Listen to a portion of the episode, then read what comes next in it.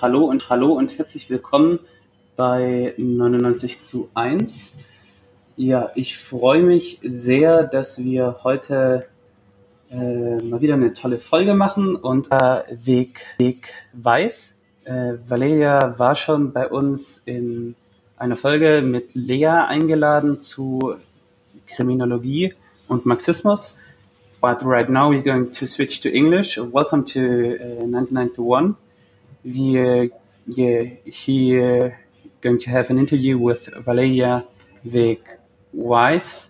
Um, she is, yeah, she is law professor at the uh, university in yeah for criminology and transitional justice at Buenos Aires University and National Quilmes University. And in Germany, she's currently a research fellow uh, at the Universität Konstanz Zukunftskolleg and associate researcher at the Max Planck Institute for European Legal History. And yeah, she has a long academic trajectory history, um, fellowships including the Fulbright and the Alexander von Humboldt. Um, we've already been talking about her first book, Marxism and Criminology, and but today we're going to talk about her book Bienvenidos al Lawfare, which she's one out of three co-authors, and I'm uh, really, yeah, pleasure to have her here today. I'm sorry that we don't have the, the picture in the background, but I'm sure in this format it will be fine. Welcome, Valeria. Really uh, nice and a pleasure to have you here at 99 to 1 so you can talk about your book, Bienvenidos al Lawfare, and explain us uh, what the lawfare means. Yeah, so, and I just want to clarify, like, like just for the ones that said, "Oh, I don't speak Spanish, I will not be able to read the book." Yet you will be able because we have signed a contract with with Brill and with Haymarket Books, and it will be out uh, this year or next year in English. That's a really awesome news. Yeah, I'm really lucky to hear it because um, I think that the lawfare is not just the thing that can happen in Latin American and Spanish speaking countries. I think it's really important and crucial to have it out in, in English and other languages as well. Yeah. Um, so, um, our first question is why did you write this book? So, the, um, the, the, the concept of lawfare is uh, not very clear uh, because it was it's uh, of course an English uh, concept that started to be used in Brazil when with the case of Lula, and then it expanded throughout Latin America. But it mostly talks about the interventions of the judicial power in eh, democratic politics. So that when things don't go as desired by the neoliberal power holders, they are not in government or they cannot go as far as they want in their in their economy plans or in their economy agenda, then the judiciary is used to intervene. And this involves a lot of very detailed, dogmatic criminal law, criminal procedure challenges that are very difficult to understand for the ordinary people. Because, of course, like law is about making things very difficult so nobody can understand them. Um, and uh, we wanted to do exactly the opposite we wanted to write a book that was very, very easily to understand, that it has jokes, that it doesn't have a lot of uh, footnotes or uh, sources, but it that it tries to explain very, very clear to the general public why the judiciary cannot intervene when uh, discussions in the legislative power or in the executive are not going as desired. The relevance of respecting democracy and the role that the judiciary should have and should not have. And um, this was our main goal to really make things easy to understand for everybody. Yeah, you, you definitely uh, are right about the thing uh, that it is important to uh, understand it. And I was actually surprised that it wasn't such like a boring academic paper or book, uh, rather than it was pretty uh, good to understand for me as a yeah person who didn't grow up uh, speaking Spanish and who recently learned to to speak it. So um, let's continue with a hypothetical thought experiment. Uh, you're starting with uh, with such an experiment in the book, in the introduction. Imagine you um, want to stop a popular opponent or political leader. What would be the best strategy in order to eliminate uh, the politician, uh, how would you act? Which instructions would you give in order uh, to destroy your political opponent or to avoid him to get uh, into power to win the government or presidency? Well, yes, exactly. The book starts like with this game, with this hypothetical situation. Um, about how to deal with this political opponent. And there we make it clear that it's not enough with the judiciary. We were talking about the role of the courts, but indeed it's not enough. Um, there is, it's very, very important to also have the media involved, media and social media. So if we want to start a lawfare against a political opponent, then we need to make make up a real terrible crime in general economic crimes like corruption, like in general, without some without many details. And then we need to have like a very prestigious lawyer from the opposition to go to the court and present a claim. But most important is to have tons of mainstream media and social media. It could be also not real social media, but it could be through trolls, uh, boots, and all the mechanic automatic robots that are working behind the network uh, to, to to the to repeat the message all the time. And we need to have like a name that can be that can like reach the population. So for example in the case of argentina um, lawfare mostly attacked uh, cristina fernandez de kirchner who was the former president and now is vice president so her surname starts with k so everybody started saying in the media corruption K. so that sticks in our mind. Corruption K, corruption K. is like an, an, a nickname that can allow everybody to start repeating something without without even knowing what it is about. Um, and this is again with all the scandals. Uh, a very with in the case of Lula, it was Lava Jato, that it was like that is a place where you clean cars. That was below the place where uh, the apartment that he arguably got through illegal means was located. But then everybody was Lava Jato, Lavallato. So people don't know exactly what it's what they are talking about, but they know that there is something called Lava Jato, which is a very easy name to remember. Then they know that it has to do with corruption, even though they don't understand really which is the criminal uh, charge, and they know that it has to do with Lula. The same with Argentina. So you have this like nickname that is very attractive, the word corruption without a lot of details like the name of the accused and that is repeated once and again in the mainstream media and in the social media until you even forget that you don't know about the topic and you are sure that you have enough evidence that you have read already about why the people why the person in question is indeed guilty so the media strategy is basically uh, throw a lot of dirt at them and some dirt will stay at your political opponent um, so, but on on the other side, um, can you maybe explain us uh, for the destruction of the criminal law? Uh, how does it work, and which techniques uh, from past dictatorships that destroyed the criminal law, um, like racist colonial systems, Nazi Germany, or Stalinism, which of them uh, do you know? How does it work? So the main difference between like Nazi Germany or uh, Stalinism and even the dictatorships in Latin America is that the lawfare takes place within democratic politics. Indeed, it is, it is argued that it's a replacement of uh, state terror, state terrorism, dictatorships, and, and oppressive regimes that destroy democracy. The idea is to respect democracy, at least formally, and instead of going with tanks and take out the former chancellor, the former president, the one that we dislike, the idea is to respect democracy formally, but make their governments impossible through charges of corruption in the judiciary or to uh, make it impossible for them to be elected, even if the people are in favor of him or her, by charging them with crimes uh, in the judiciary that will um, that will make it impossible, legally impossible for them to compete in democratic politics.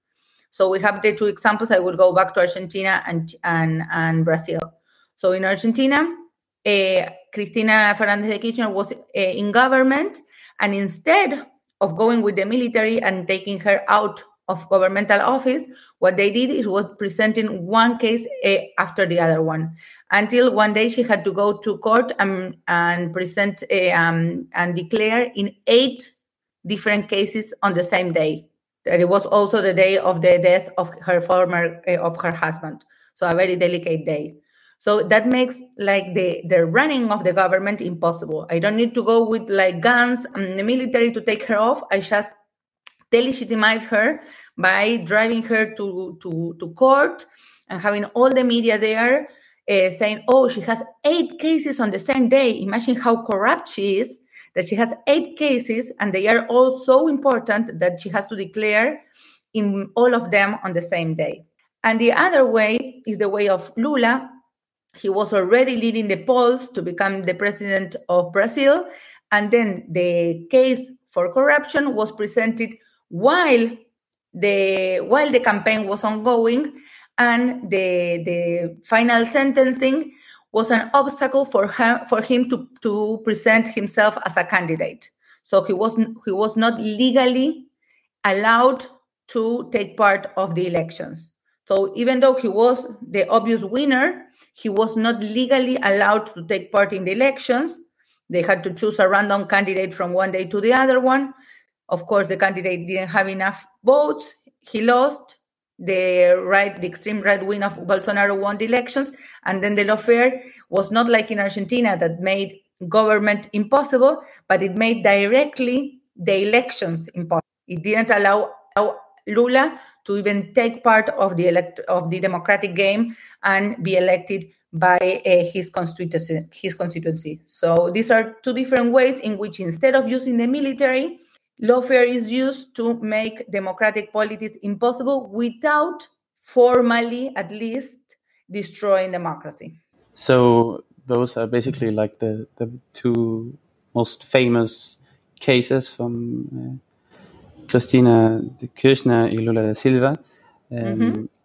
Just throwing a lot of dirt at them and starting like opening process against them, or even like uh, putting them into castle in order to and not let them to be candidates. It's like a surgery that you're like just cutting out this tiny piece, which is like the danger for you.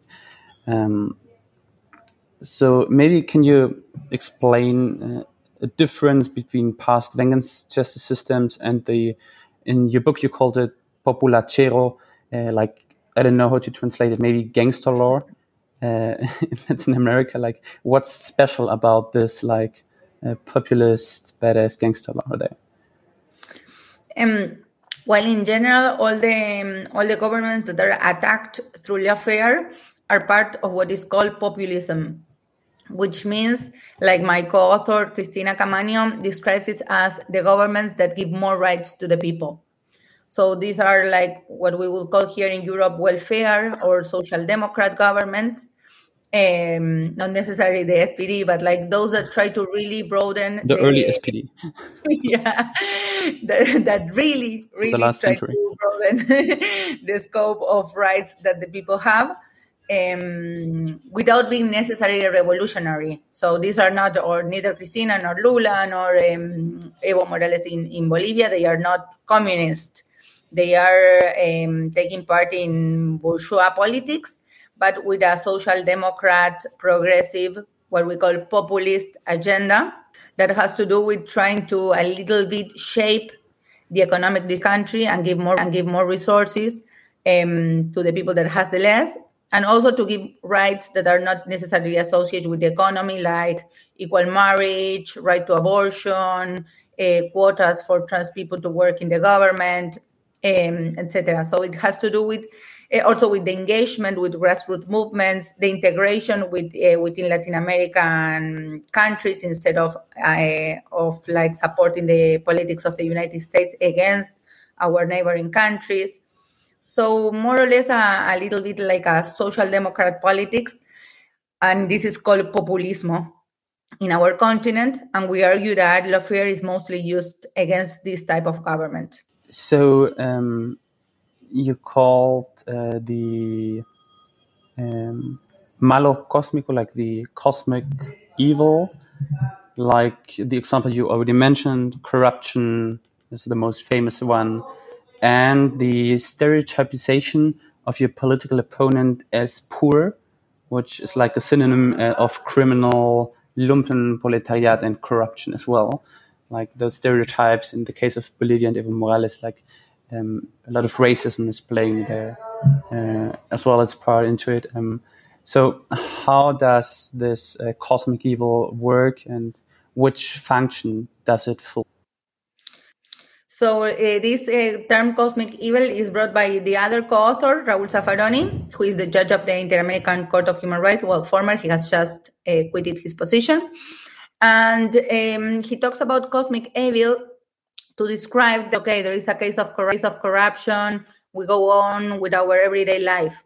A little bit as it happens in Germany, right? Like we have 11 years to build Brandenburg Airport, but like we talk about corruption, but it's not like something like crazy that is like destroying our everyday life.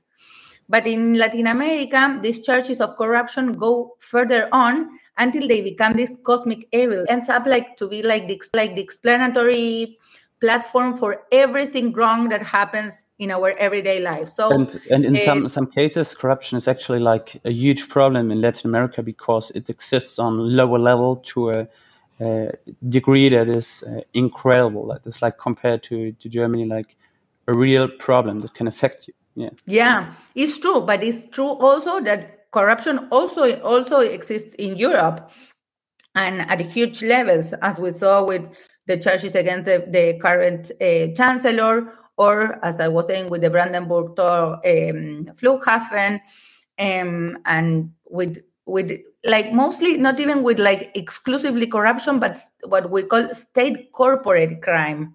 That are things that seems like business as usual, but they are not. For example, like the fact that a former uh, chancellor is part of a Russian corporation dealing with gas, like that is not necessarily as drastic as go as being in the street in Bolivia and being being asked for money uh, by a policeman, but it's even worse.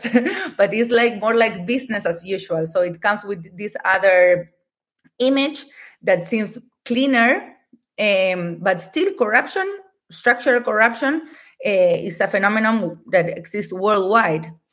Um, but in Latin America, maybe because, as you said, it's um, it's like more micro corruption from the very low levels uh, of government, just in relation with the low salaries, with like the fact that they don't have stable jobs, etc. Um, it's it's easier to feel that it affects us individually. So the connection between Schroeder being in Russia and my everyday life in Berlin is way more distant than if I see that um, that the guy that is in the Bezirk where I live in Argentina uh, is being corrupted.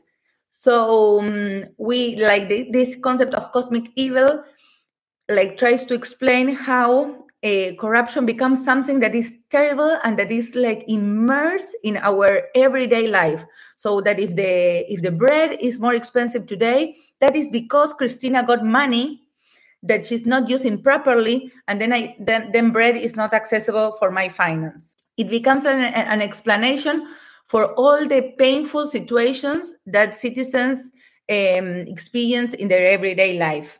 And that that is why it's not just a crime that we could analyze objectively if it happened or if it not happened but it's like it becomes an overall explanation of all the bad things that happens in politics economic social life etc yeah very good point very good explanation um, do you have any other ways to destroy the criminal uh, pro procedural law or did um, you already mention the criminal yeah so we were now talking about criminal law right and uh, yeah. in terms of criminal law, that is the, um, the topic of this chap- uh, chapter chapter one of the book.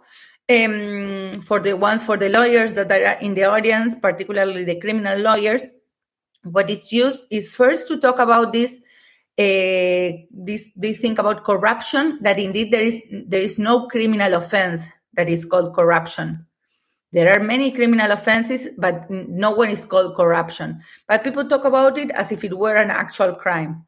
So first, this destroys the criminal law because indeed it's very important in criminal law to respect what is actually written because each offense is there in order to inspire citizens to know about it, respect it, and uh, avoid committing, perpetrating a crime. When we talk about corruption, when it's not associated with any specific charge, then we are really um, not respecting the principle of legality. It's also the case that uh, a, a, crime, a charge that is usually used is, um, oh, I don't know how it's saying in English, illicit association, unlawful association. That is when you have three or more people that get together to commit a crime. It's not even a crime. Even a crime is a pre, is an action that happens prior to committing a crime. Is associating in order to commit a crime, and this is constitutionally problematic because it doesn't involve actual actions.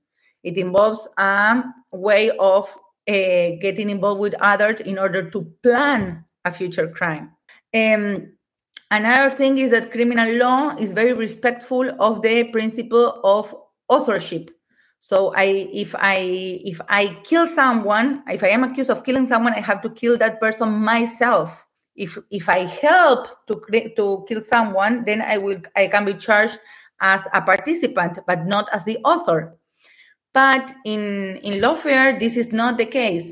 And for example, uh, Cristina, Lula, or Evo are blamed, are charged by, by actions committed by people in their governments over, over whom they don't have a very strict control. So this is our, just some of the examples in which criminal law is not respected in order to foster lawfare. Yeah, um, you can you hear me? Yes. Sorry. Um, you already explained pretty good the use of, of media. Um, can you explain us how or which methods, strategies are they using in order to destroy the um, how do you call it? Criminal procedure. yeah, and then yeah, the climatic, climatic criminal law, core law. What is what what are the offenses? Homicide robbery um, like all the crimes that you can see in a criminal code. Uh, the second chapter in order to make some make someone find someone accountable for a crime. So it has to do with with the procedure with the process that the state must follow in order to impose a sentencing. The first one is about the charges. The second one is about the procedure. Um, well, in terms of procedure rules, rules that have to do with our democratic states and with our constitutions. Uh, the first one is called forum shopping. That it has to do that, of course, not all the judges and prosecutors wants to get involved in lawfare. Many wants to respect the law. Many wants to act accordingly with the constitution. So this forum shopping allows to um, make and make it possible that all the cases that we want to become part of the lawfare end up in the same courts where the judge and the prosecutors are in line with our desires of persecuting certain, certain leader. So this is against what is called the natural judge uh, and the right to have a judge that is impartial and that doesn't have any bias. So I am Cristina Fernandez de Kirchner. Someone presents a case against me, and instead of having a clean lottery where the case is assigned to a, a certain um, to a certain judge without any manipulation, the cases are manipulated, and indeed they always end up in those judges that already accepted to collaborate in lawfare and uh, go on with the case even when there is no evidence against the accused. This is okay. like the most clear example of criminal mm. procedure. Valeria, um, the we just lost connection to YouTube, so sadly we have to uh, have to start the stream again, and maybe we have to repeat the question. I'm sure later we can unite the two streams, but I don't know what happened. But the connection yep. was too bad for my laptop. So we are very sorry about the little interruption but I'm sure later we can unite the two parts of the interview. So we are back live again at 99 here with uh, Valeria Weis about the lawfare in Latin America. And yeah, we've been talking about the uh, yeah, populachero uh, law in Latin America, populism, and my next question was which function fulfills the cosmic evil, like corruption or the stereotypization of a popular leaders or as poor lumpen proletariat, which is corrupt or doesn't have like the same values than the good society. Um, so, yeah, go ahead. yes. So I was um, telling you that like the cosmic evil is a concept that has been brought by my co-author Raul Zaffaroni, which is the former judge of the Inter-American Court of Human Rights. And um, with this, what he means is that corruption um, is not understood by, by through lawfare as an ordinary crime that can be investigated and judged in court appropriately, but is presented by the opposition, by the mainstream media, by, by social media, by international reports of international organizations such as Transparency International as a terrible evil that can explain everything bad that happens in society. So the idea is that when like someone is not able to afford bread uh, or is not able to find like um, um like a stelle in the kita for the for their children, they can associate it directly with corruption. So it like corruption gets involved as a terrible evil in every bad thing that happens in the life of uh, the citizens. And the feeling that is trying to be fostered is that if if I cannot afford bread, that is not because of the economy or COVID or my particular economic situation, but is directly related with the fact that the president or the chancellor has committed a, um, something related with corruption. So that impact is direct and that is the main explanation for everything bad that happens in our society at the economy, political, or social level. Yeah, and uh, that's why people shall get like really angry at them. That's why they don't deserve to be democratically elected president. That's why they have to be at prison, uh, etc. Um, so, um, yeah, do you or can you tell us about um, other ways to destroy the criminal procedural law? So I think that we were talking uh, by now about criminal core law, so criminal law. That is yeah. the focus of chapter one. So the mm-hmm. book is organized in three chapters. Chapter one is criminal law, which has to do with the charges, like with the crimes that someone can that someone can commit can perpetrate. So robbery, murder, rape, like the actual charges in the criminal law. Uh, chapter two is about criminal procedure, so the rules that the state must follow in order to find someone accountable because we live in democracy, we cannot just put someone behind bars without a pertinent procedure. And the third one is criminology, so this, the socio-legal study of crime and punishment. So in relation with the first chapter, as I was saying, criminal law, criminal core law, uh, there are a lot of problems in terms of lawfare. The first one is that uh, the principle of legality is the basis of criminal law. And it means that in order to to be found accountable in order to have a, a case against me i need to have to i need to be charged with a specific offense so that i can know about it that it has been written in the criminal code that i had the opportunity to be inspired by the law and to follow the rules and i didn't but in lawfare we talk about corruption in general when there are no real charges behind them Maybe they are charges that are, that are not specific about corruption, but it is sold to the public under this label corruption. Corruption is, is not a charge, it's not a criminal offense uh, that can make someone accountable. We need to specify which is the charge. And sometimes these charges are so crazy, so not related with like with, with real offenses that the media, the opposition, uh, the organizations involved in lawfare don't talk about the real charges and talk about corruption in general. Um, just to give you an example, uh, in Argentina, um, the former president Cristina sent a, a, a, project, a bill, to the to the parliament to discuss a possible agreement, a possible memorandum of understanding with Iran, in order to clarify a terrorist attack that happened in Argentina in 1994. Uh, they wanted they started a criminal case against her for a treason. Treason is a charge that it doesn't have any any basis. It's something that happens only in the context of war. Free interpretation. so exactly. So of course, um, this was not possible to be a, a real charge that like people that, that that you could explain to the public in the media because it didn't have any basis. So people talk about the media talks about corruption in general, and they don't explain in detail what is really happening, what is the real charge, because if they do, then the public will find out that indeed there is no real case, not real serious case behind it. I have a, a, practical question. I don't see any message from the audience. Does it mean that we are nevertheless online? We're, we're online. There are just no questions because they're recently coming back to the live stream. Ah, okay, okay, okay. Just in case that not to speak yeah. to the void.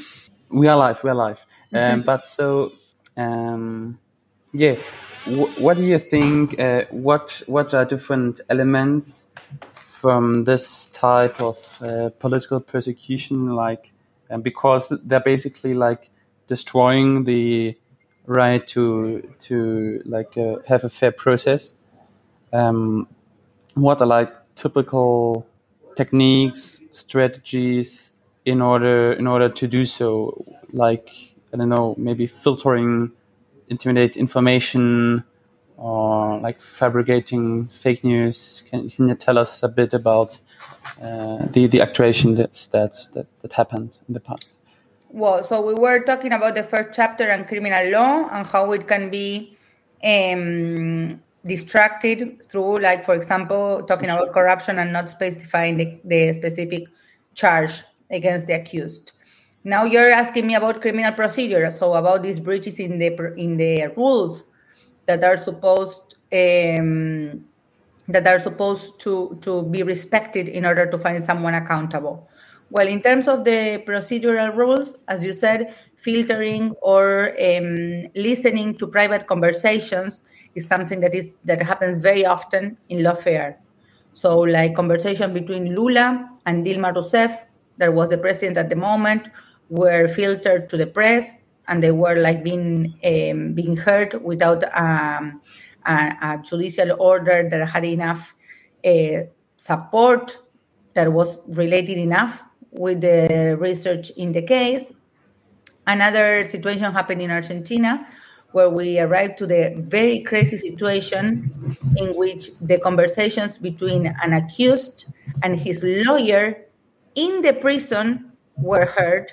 So, if in general, like the hearing private conversation should be a mechanism of last resort because the state needs to first try to do the investigation and gather evidence without um, restricting the constitutional rights of the per- of the persons to have a right to pro- to privacy.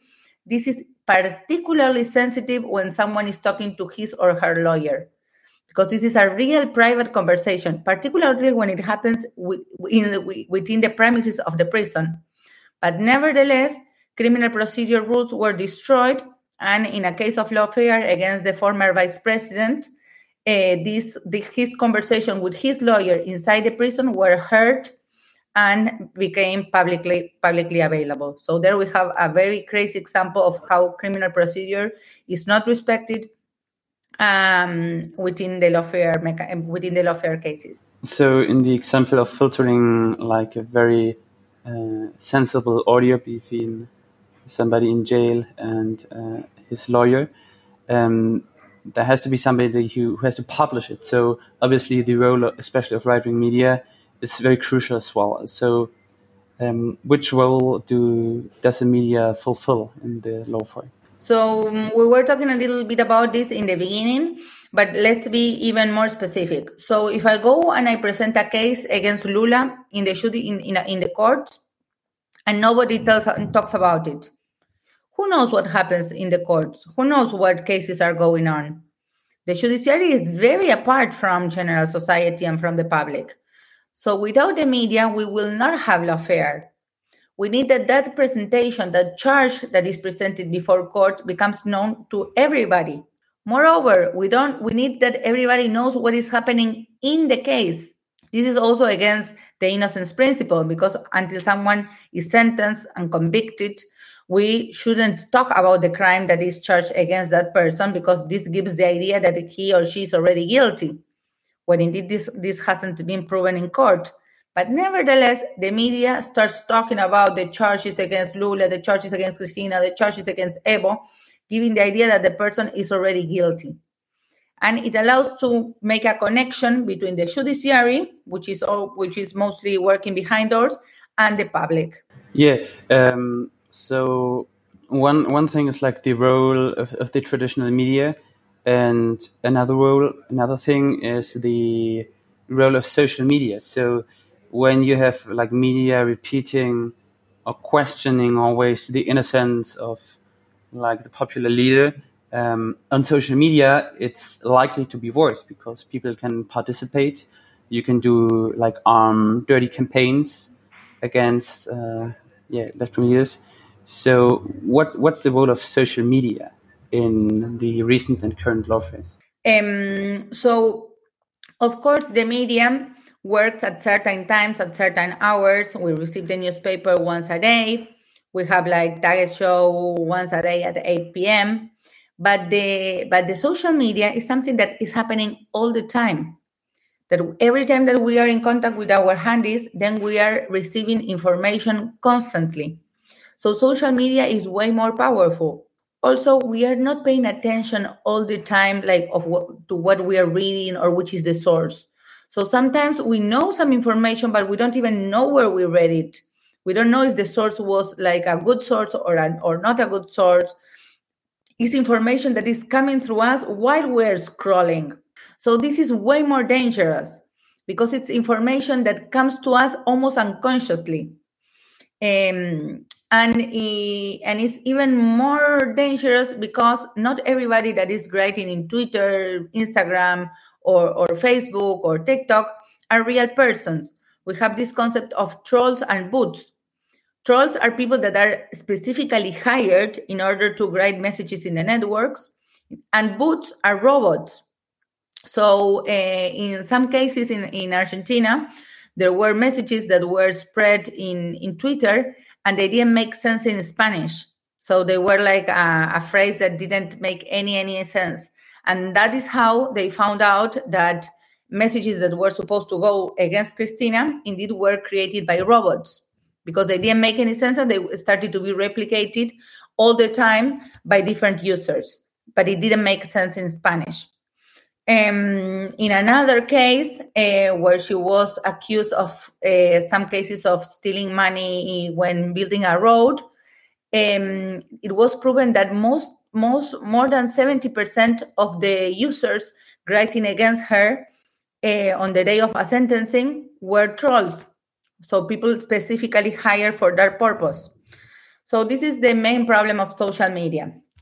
And that's why in the book I suggest the concept of um, of uh, influencer criminology because then in social media you have influencer trolls and bots that can create images and ideas about crime and punishment that are way more powerful than the ones that the traditional mainstream media used to have.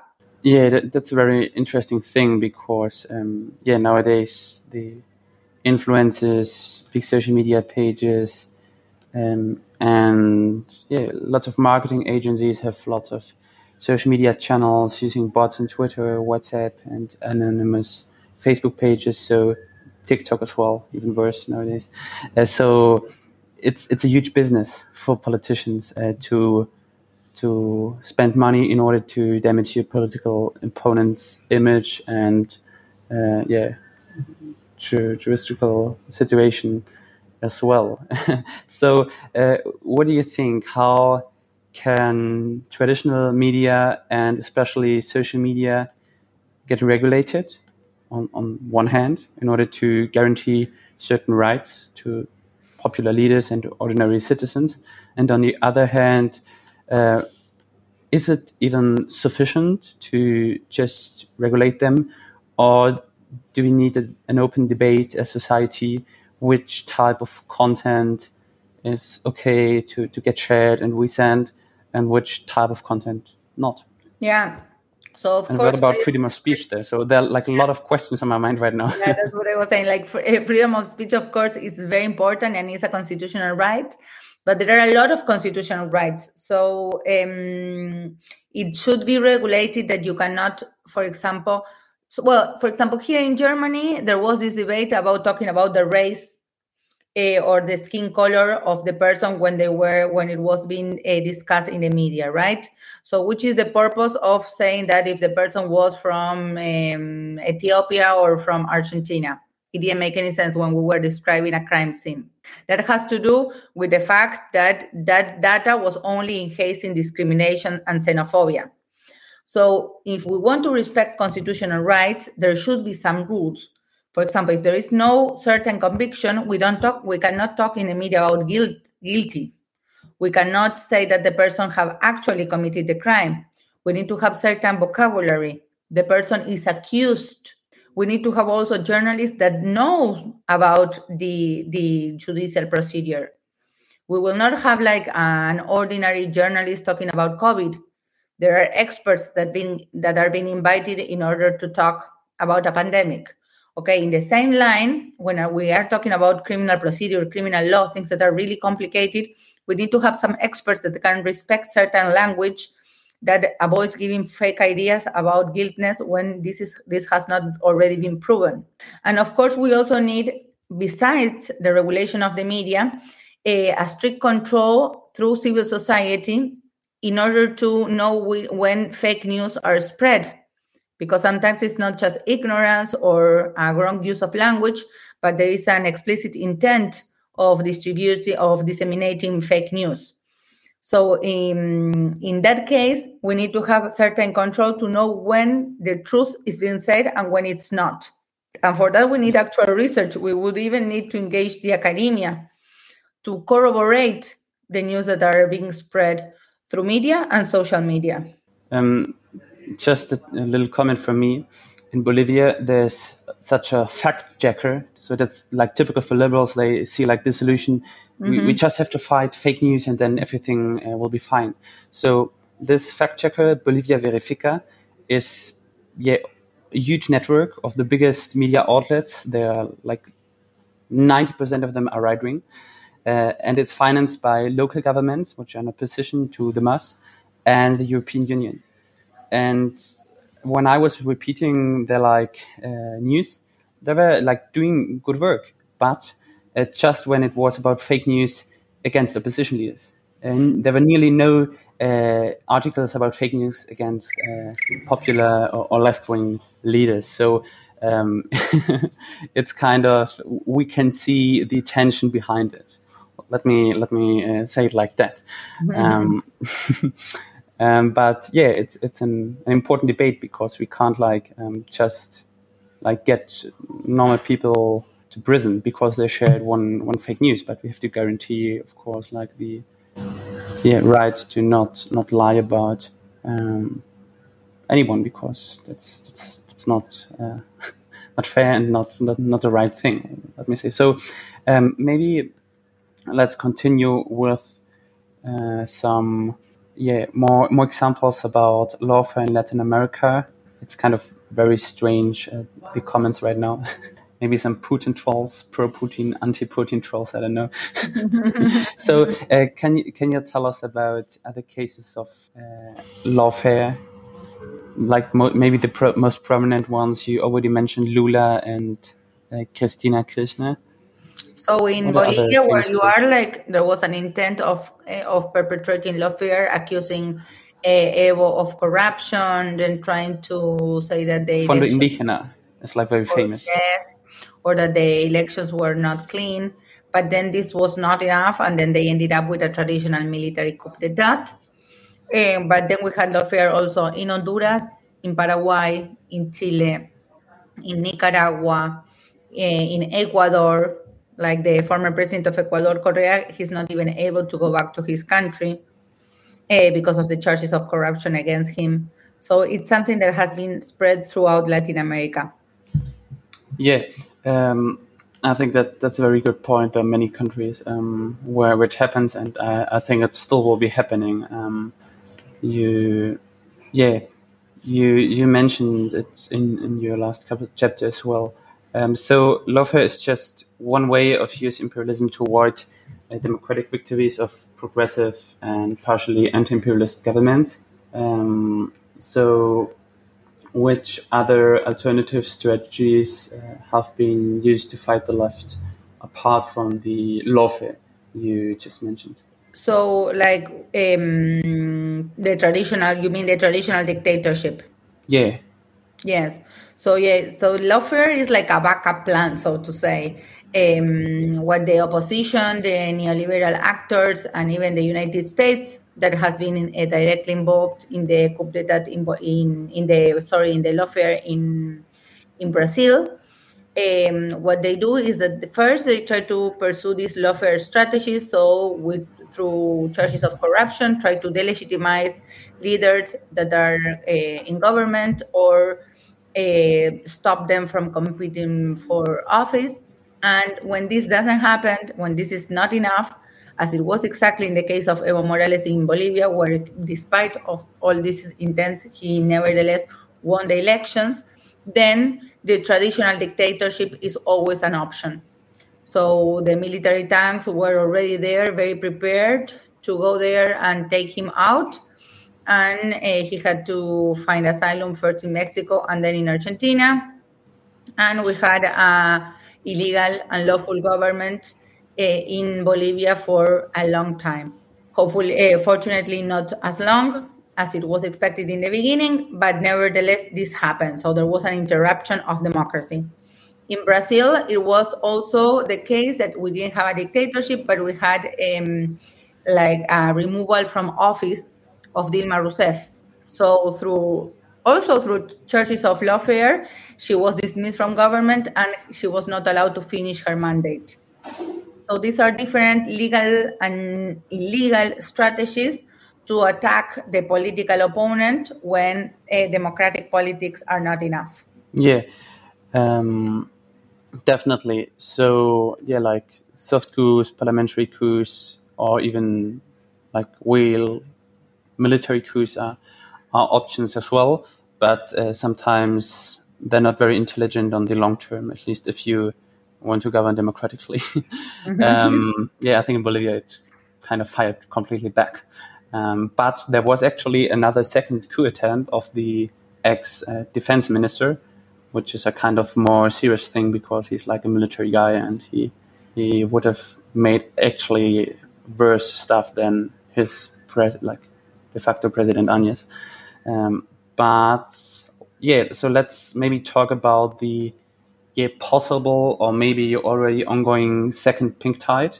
So uh, since 2018, there's like a new uh, goes going around in Latin America, or let's say a new pink tide with the presidency of AMLO, then uh, the election of Alberto Fernandez, of uh, Arce in Bolivia, of Pedro Castillo, Gabriel Boric uh, in Honduras as a left-wing president as well, and possibly this year uh, Petro Gustavo, uh, Gustavo Petro in Colombia, and Lula might win in Brazil. So there's yeah, you can observe or hope for a second pink tide, center left, left reformist government.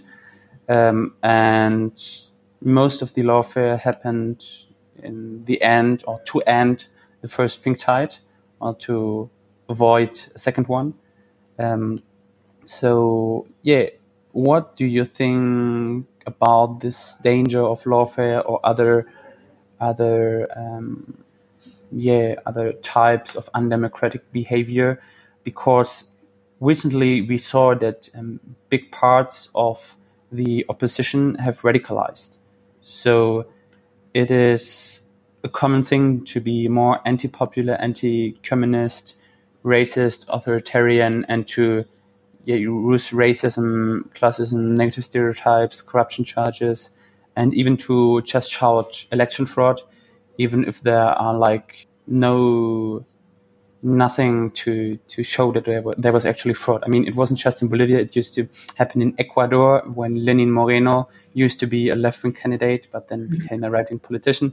He, I mean, his opponent, the current president of Ecuador, Guillermo Lasso, he he started to to shout fraud, and it's it's a long tradition in, in Latin American politics. We might say that uh, people sometimes don't accept election results and they just shout fraud. Sometimes frauds actually happen.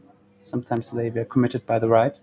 And so, how do you see the possibility of undemocratic behavior, destabilization attempts, sanctions, economic warfare, and uh, especially lawfare as well? What, what's your uh, perspective? What what might happen the next years? What's the biggest danger? So indeed, it's it's a big danger, and it can be the case that lawfare continue affecting um, democratic politics in Latin America. Um, there are some proposals and projects um, to try to find a solution uh, at the continental level, or particularly in the southern cone through Parlasur, because as we were mentioning, it's a continental problem where we have international organizations and uh, international countries like the United States involved and pressuring for this lawfare to take place. So we also need regional continental responses to that. Um, this also, of course, should involve some regulation of the media.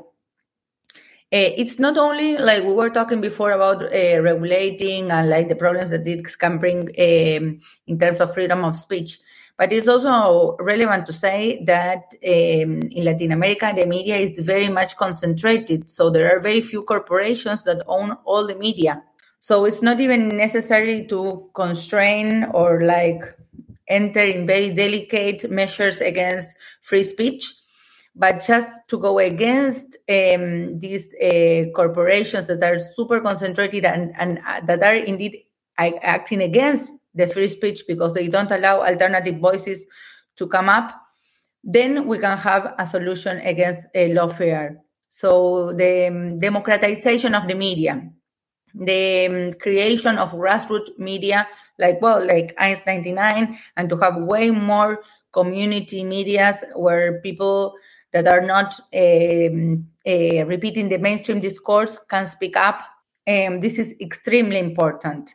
And this is a common problem with, uh, throughout all the countries in Latin America. So really having access to other kind of information that is not the one that is being repeated once and again from by the radios, the TVs, the internet that are all belonging to the same power holders, then it's vital to stop. Uh, it's vital to stop lawfare. Um, and um, of course, collaboration within this new pink tide, as you described. For example, if like uh, Mexico or Argentina were not uh, governed by social democrat governments that offered asylum to Evo Morales, we don't know what would have happened if he didn't have where to go. So the fact that there were some collaboration networks and that when something happened in one country, or the same with Lula, and there was a huge support for his campaign Lula Libre to give freedom to Lula from the rest of the Latin American countries. So democratizing the media, looking for legal alternatives at the continental level in order to stop the misuse of the criminal justice system to persecute and criminalize uh, populist leaders and the collaborative networks uh, among these pink tie can be some mechanisms to stop lawfare. And of course, and that's exactly the goal of the book, to spread the word to make the lawfare understandable to all the people on the ground. Because if people on the ground, the public, the even the people that are living in, in, in impoverished conditions and that will will have more benefits from this government than from the neoliberal ones, think that the main problem of their lives is corruption and that they need to hate this kind of leaders, then we have a problem. So spreading hmm. the word, explaining how lawfare works, explaining that it's being used as a tool to manipulate the criminal law, the criminal procedure, in order to criminalize leaders in the opposition is vital in order to have a more informed and ready to fight population. What do you think? Uh, yeah, which role can progressive digital activists, like in Bolivia, we used to call them digital warriors, those who defended the popular government of the MAS, or or like like uh, collective radio stations, or like democratized media projects. Which role can they play in order to fight lawfare? Well, um, as, I, as we were saying, like it's, it's really important to have other voices than the ma- mainstream ones. So these kind of uh, grassroots media are really, really, really key. Also because um, people that are working on the ground can go can go there and speak up because it's not only Lula or Cristina the ones that are being Eh, the target of lawfare. For example, in Argentina, in, in in the province of Jujuy, we have Milagro Sala, who is an indigenous a grassroots leader who has been trying to fight against a very autocratic government in her province and trying to provide and and have and allow the people on her in her province to have access to rights. She has been incarcerated for more than five years. And in these cases, we need that people that are living in small towns that maybe they don't have access to, to mainstream media or they don't even like check social media, but they might listen to the local radio can also have another narrative about what is happening with her with their leader. So of course uh, it's very important to have uh, this kind of, of media particularly at the same time that we are trying to uh, fight against the concentrated corporate media at the more at a more continental level yeah um, another question what do you think um, did progressive activists and ordinary people, for example, after the coup in Bolivia, like normal, like like even poor people who didn't used to be very active in, in politics, started to get active again to kind of um, defend the rights they gained in the last process. Uh, so, what I observed when ordinary people started to do activism again, to fight collectively um, for their rights, then they really got empowered.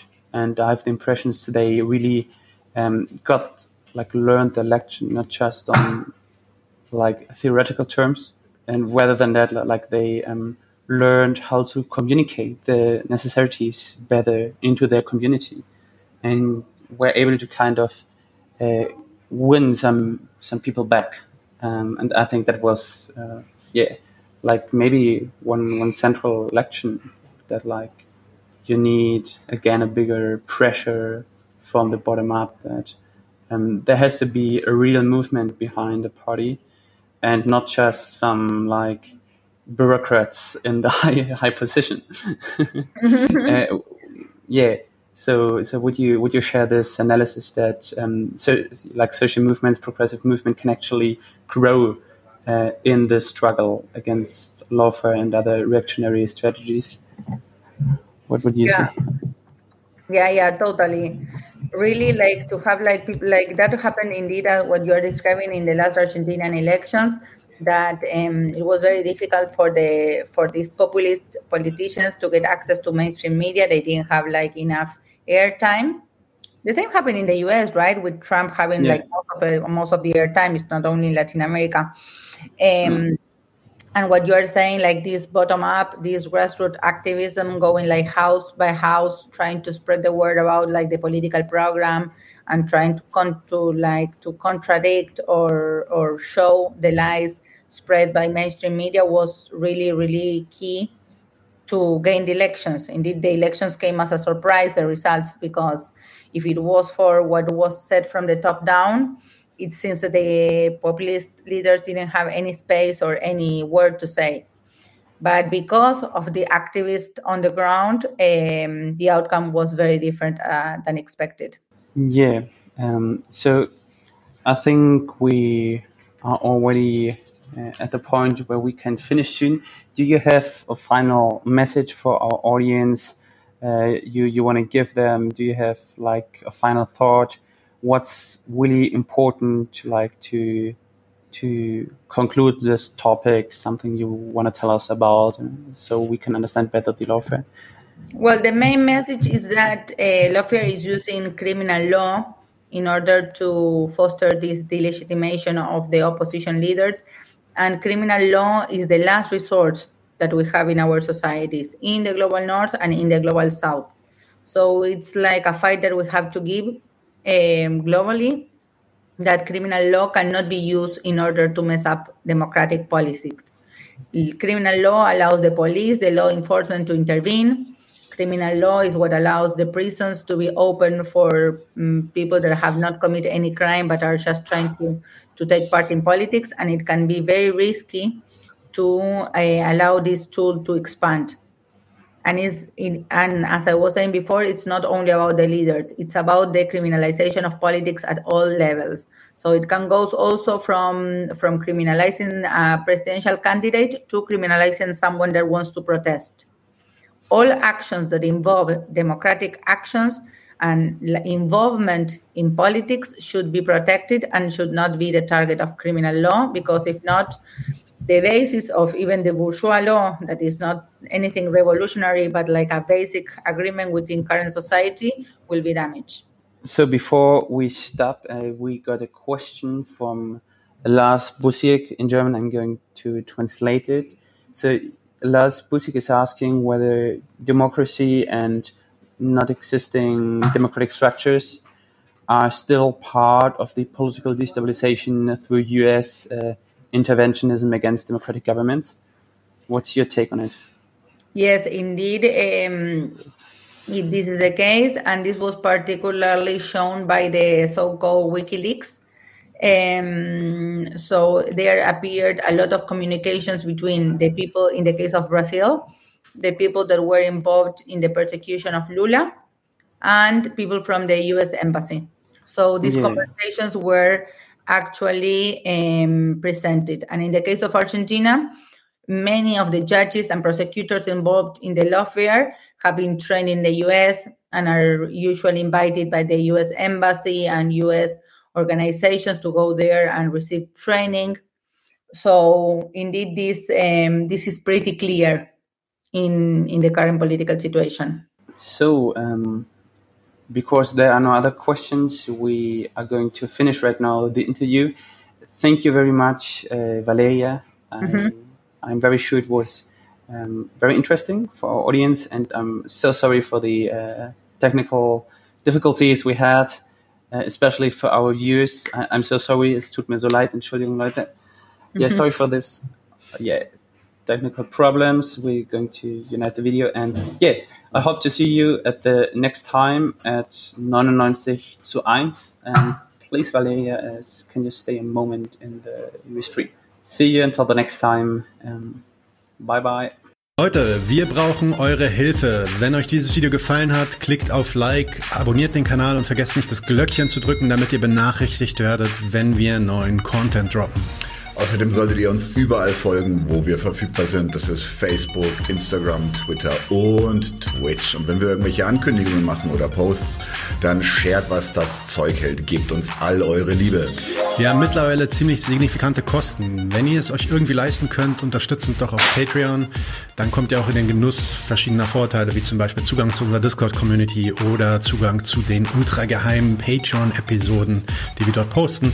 Außerdem könnt ihr uns natürlich auch über PayPal Spenden zukommen lassen. Außerdem haben wir mittlerweile einen eigenen Online-Shop. Das heißt, wenn ihr euch immer noch fragt, was ihr euren Lieben zu Weihnachten, Ostern oder sonst wie schenken könnt, geht dorthin und kauft duftes Merch. Alle Links dazu hier in der Beschreibung oder auch auf unserer Webseite 99 zu 1.de. Vielen Dank fürs Dabeisein, danke für die Unterstützung und wir sehen uns in diesem Theater.